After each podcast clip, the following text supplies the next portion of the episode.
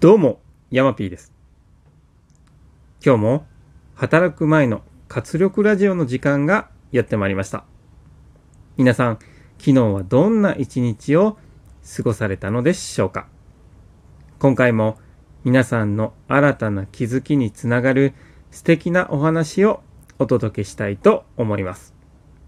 最後には家庭や仕事の中で今日の心がけを意識し行動に移してみてはいかがでしょうか。きっとより良い気づきが得られると思います。それでは本日の題名は気持ちにゆとりを持って。B さんは通勤時に電車を利用しています。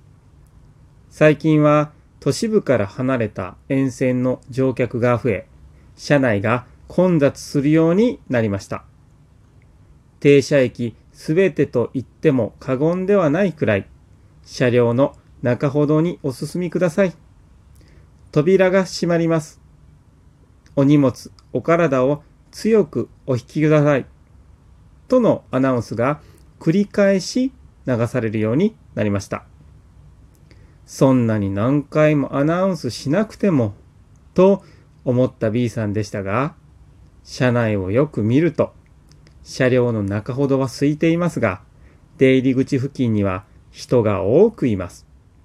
そのため、ドアに荷物や体が挟まれて、電車の出発が遅れているのです。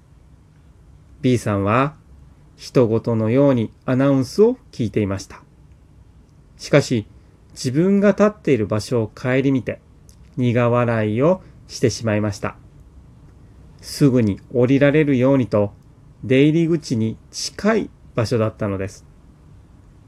日常生活でも仕事においても急いでいる時には周囲をよく見ないものです。状況を見極めた行動をとることは大切だと改めて思った B さんでした。うん、この B さんの行動私もやったことありますね。読んでいて苦笑いしそうになりました。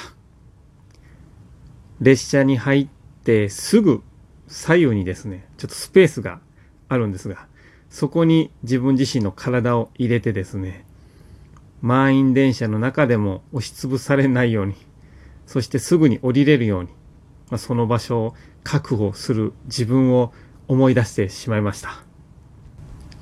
ほんとここに書いているようによくよく中心部を見るとスペースが空いていて扉付近ではなぜだかおしくらまんじゅうのようにぎゅうぎゅう詰めになっている。